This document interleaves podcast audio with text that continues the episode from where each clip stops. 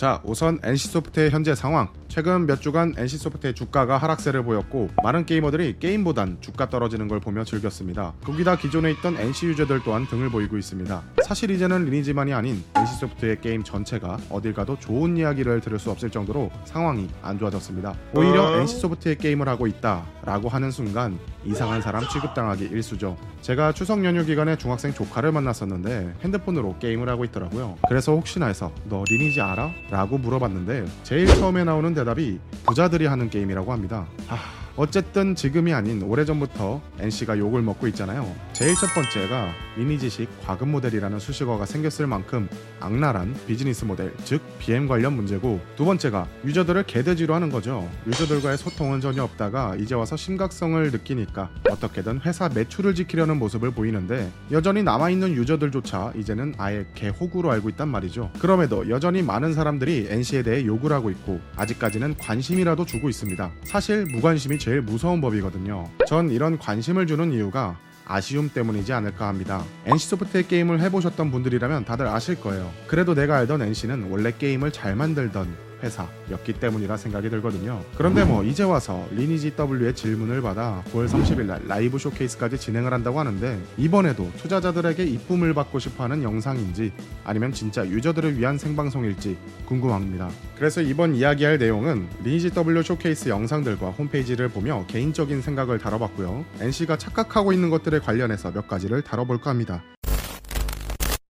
NC소프트 굉장히 작았던 회사가 리니지라는 게임으로 성공을 했습니다. 많은 사람들이 그건 알고 있을 거예요. 2000년대 초반에 굉장히 많은 온라인 RPG 게임이 나왔을 때도 리니지를 따라한 게임이라는 소리를 들을 정도였어요. 그만큼 리니지는 최초이자 최고의 인기를 보유했었습니다. 단, 그 시절이라는 단어가 들어가야 정말 획기적인 국민 게임이었죠. 리니지 하나만 있었으면 지금의 NC소프트는 없었을 겁니다. 여러 번의 시행착오를 겪어가며 새로운 시도를 했었고 그렇게 만들어진 것이 리니지를 시작으로 리니지2, 아이온, 블레이드 앤 소울 같은 좋은 게임들이 탄생했죠. 처음에는 그냥 리니지의 성공으로 NC라는 회사의 이름빨로 인기를 얻은 그런 거품인 줄 알았는데 매번 NC의 신작들은 항상 게임 순위 상위권에 위치했습니다. 특히 블소 같은 경우엔 과거의 모습으로 지금 출시돼도 유저들이 재미를 느낄 수 있을 거라 생각이 들 만큼 그래픽, non-target 방식, 경공, raid 같은 재미있는 요소들이 많았습니다. 그렇게 딱 2012년도 이때까지만 해도 NC소프트는 직접 하면 재밌는 게임과 보기만 해도 재밌는 게임 이 두 가지 요소를 잡았었습니다. 그래서 매번 NC가 새로운 게임을 만든다고 하면 저뿐만이 아닌 많은 사람들이 기대를 했었을 거라 생각이 들고요.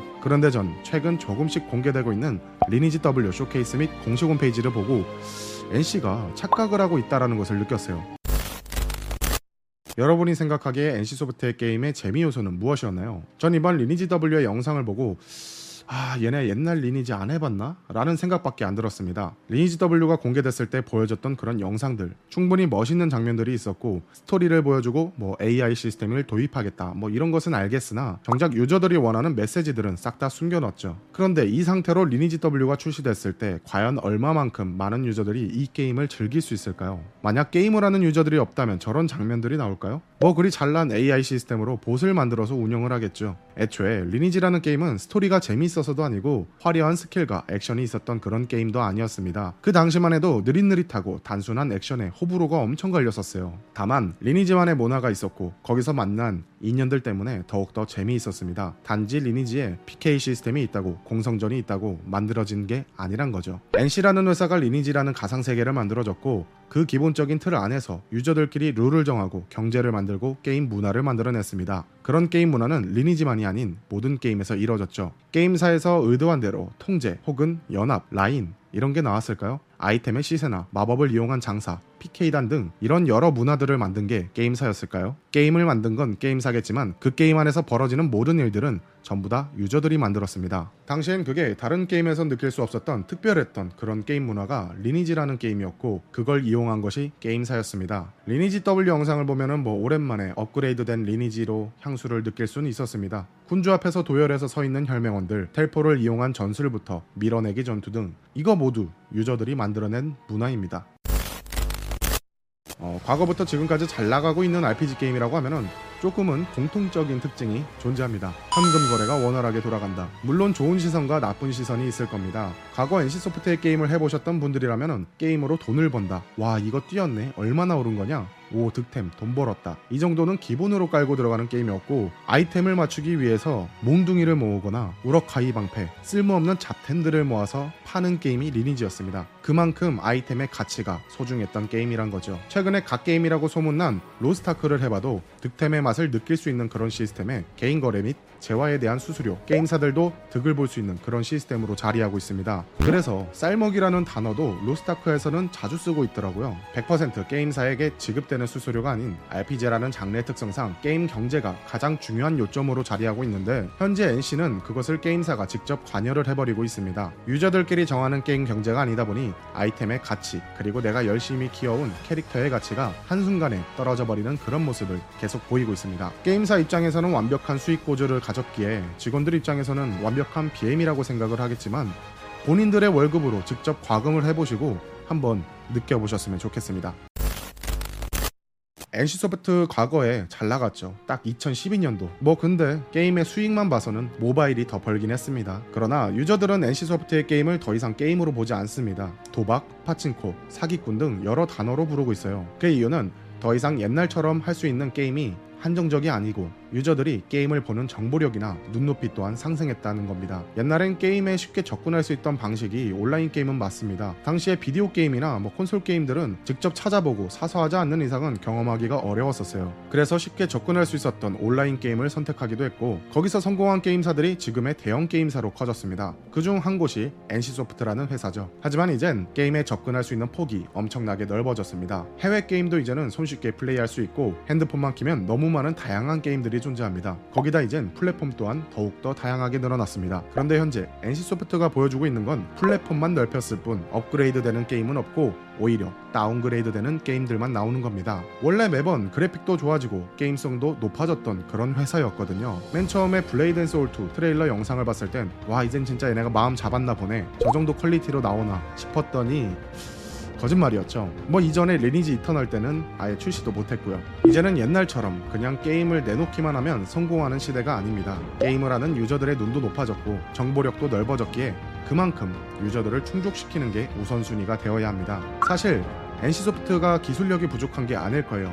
매번 이런 걸 보면 놀라곤 합니다. 그런데 항상 유저들에게 보여준다기보단 투자자들에게 보여주기 위함 같다는 겁니다. 우리 이런 기술로 게임 만들 겁니다. 그러니까 돈 내세요. 같은 느낌이요. 매번 이런 식으로 보여주기만 하고 정작 나오는 게임들은 그래픽만 바꾼 리니지식 과금 모델이었습니다. 회사 입장에선 완벽한 수입원이겠죠. 예전보단 아니지만 여전히 벌고 있긴 하니까요. 그런데 그렇게 욕을 먹던 다른 게임사들은 게임성이라든지 유행하는 방식이라든지 아니면은 그래픽을 업그레이드 한다든지 어떻게 해서든 유저들과 소통을 하려고 하는 여러 방법을 시도하는데 NC소프트는 기술력이 있음에도 돈에 눈이 멀어 퇴보를 하는 모습만 보이고 있습니다. 언제까지 자신만만하고 내놓는 게임마다 잘 되는 그런 게임사가 아니란 겁니다. 트릭스터 M을 떠나서 불소 2만 봐도 느껴지셨을 텐데요.